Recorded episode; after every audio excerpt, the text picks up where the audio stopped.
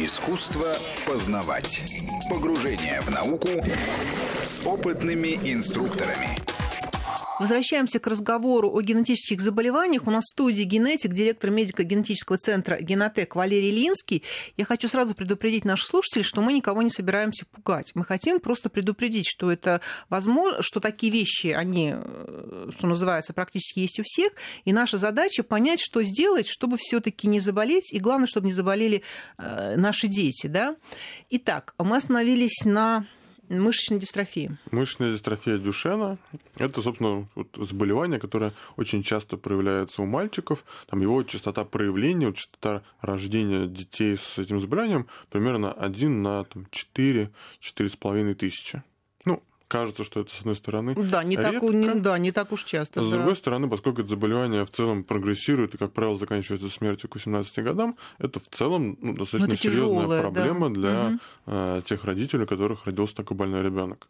Э, в чем проблема э, у таких э, детей? У них нарушена одна из э, копий гена, который находится в половых хромосомах. А у мужчин э, половые хромосомы это X и Y. Ген находится только в X-хромосоме, в Y-хромосоме его нет. Поэтому девочки могут быть носителями, но мальчики не могут быть носителями. У них либо здоровая копия, либо одна копия, но она вот поврежденная. И поэтому очень часто такое заболевание проявляется именно у мальчиков. Э, в чем оно проявляется? Примерно с трех, четырех, ну, как правило, 6-8 лет э, начинается процесс ну, разрушения мышц в организме. К 14 годам ребенок, как правило, прикован к инвалидному креслу, он уже не может нормально ходить. А 18 лет, ну, обычно к 18 годам уже начинаются проблемы либо с сердцем, либо просто с дыхательными мышцами, ребенок в итоге умирает. Это Я... не всегда обязательно так происходит. Бывают ну, определенные формы более тяжелые, более легкие. Существует достаточно легкая форма, когда в целом человек испытывает определенные проблемы, но может дожить там, условно, даже до 80 лет. А поддерживающая терапия при этом, заболев... при этом заболевании есть? Эффективной терапии этого заболевания сейчас не существует. Угу. Можно так или иначе пытаться вот продлить это состояние, то есть снизить нагрузку на вот разрушающиеся мышцы, но вот эффективной терапии массовой такой терапии нет. Э, есть определенные клинические испытания, которые направлены на то, чтобы такую терапию разработать, но пока это заболевание там, в большинстве своем заканчивается, там, как заканчивается.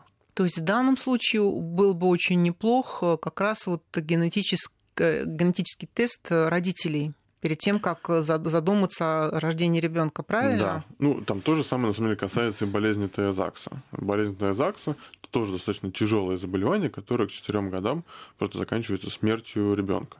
Тут ну, гораздо быстрее все mm-hmm. происходит, там, нарушение обмена веществ.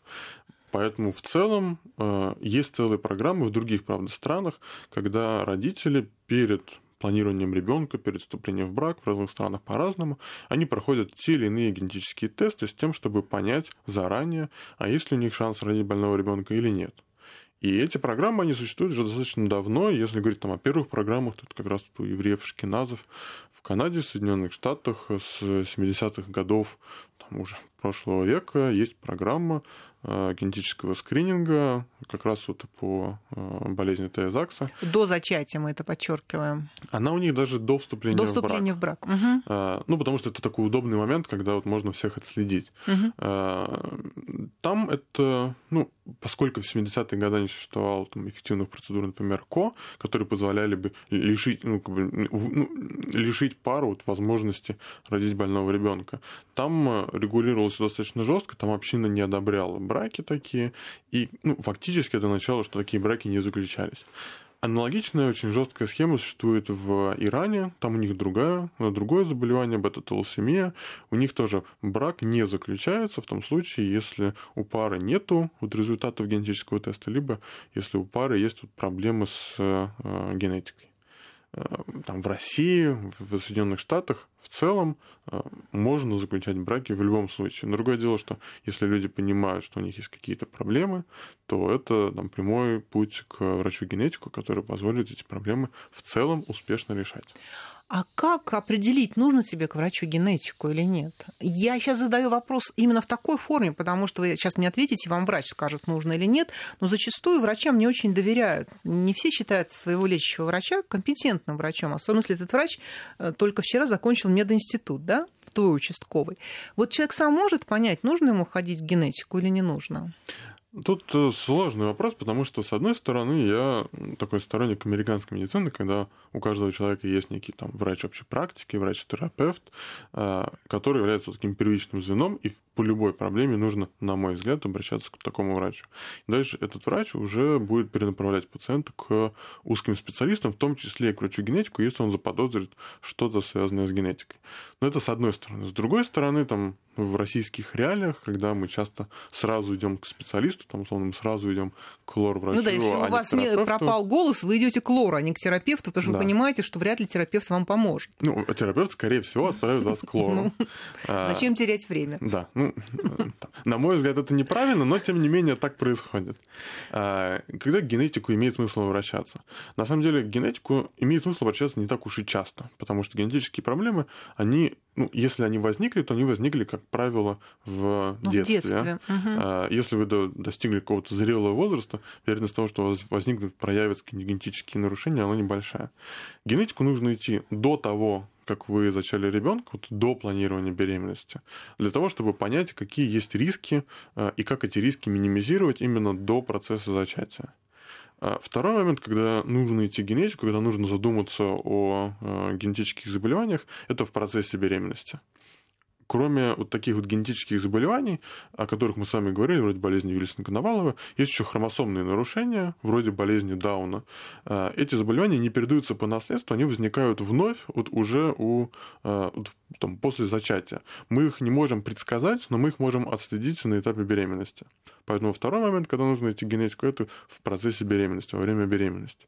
Причем лучше идти там, условно, там, до там, десятой недели, когда можно сдать там все необходимые анализы и понять, какие есть проблемы у плода, какие не могут быть и так далее. И третий момент по-хорошему, когда нужно идти генетику, это когда ребенок родился, но, к счастью, у нас уже там, в целом государстве есть определенная программа, поэтому э, ребенок родился, там, наиболее частые заболевания скринируются, и если что, то вас направляют в генетику. Дальше... Ну... Я прошу прощения, э, если что, если скрининг, скрининг показал э, ну, не знаю, там, показал, что есть нарушение, и тогда отправляют генетику. Или если скрининг показал, что возможно нарушение, тогда отправляют генетику, чтобы он все-таки подтвердил или опроверг. А, вот э, скрининг это что? Который сразу после скрининговые рождения. методы, вот эти, вот, которые сразу угу. после рождения, это на самом деле не генетический тест, это некий тест биохимический, который, с одной стороны, дешевый, потому что это скрининговый метод, а с другой стороны, он достаточно эффективен в том смысле, что он показывает те случаи, когда есть какое-то нарушение, когда есть подозрение на возможность э, им ну, там, обнаружить какое-то заболевание. Поэтому тех детей, у которых э, скрининговый тест показал ну, ну какую-то ну, опасность, какие-то да? отклонения, угу. да, их направляют в генетику, и генетика уже дальше сам разбирается там, назначать дополнительные исследования, назначать дополнительные анализы, он сам обследует ребенка и дальше уже решает, есть у этого ребенка нарушение, нет у этого ребенка нарушения. Потому что ну, часто бывает так, что э, скрининговый тест показ... ну, оказывается ложно положительным. Это не страшно. Ложно, там, собственно, скрининговый тест для того и создан, чтобы быть ну, чуть-чуть ложно положительным, но главное не пропускать э, больных детей, не быть ложно отрицательным. Вот это на самом деле там третий момент, когда любому человеку нужно, там, возможно, обратиться к генетику. Дальше это уже вот исключительно по показаниям. То есть, если возникает какая-то проблема, в первую очередь, там, ну, в случае с ребенком к педиатру, и педиатр дальше уже направляет там, к специалистам. Часто бывает так, что действительно нужно до генетика пройти достаточно большой путь э, там, у разных врачей, у разных специальностей. Которые просто будут говорить, нет, это не наш случай, нет, это не наш случай. И всегда возникает вопрос у тех же родителей, а мы не опоздаем? А, с генетическими заболеваниями в целом опоздать достаточно сложно, потому что а, они прогрессируют ну, относительно медленно. То есть эта скорость вот этой, вот этой прогрессии, она а, ну, все-таки исчисляется какими-то месяцами.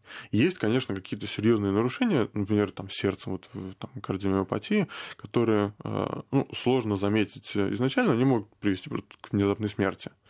Но это, опять же, как правило, вылавливается кардиологом на там, рутинных обследованиях. Если вы часто там, нормально, регулярно ходите к врачам с ребенком, если стандартные врачи вроде невролога, кардиолога, там, педиатры осматривают ребенка, то они заметят что-то не то достаточно рано, и они дальше уже начнут разбираться с этой проблемой. Они направят вас либо на профиль, там, к профильному специалисту, ну, например, вот в случае с мышечной дистрофией Дюшена у ребенка сначала может возникнуть какое-то там, ну, там похрамывание, ему становится там, тяжело вставать.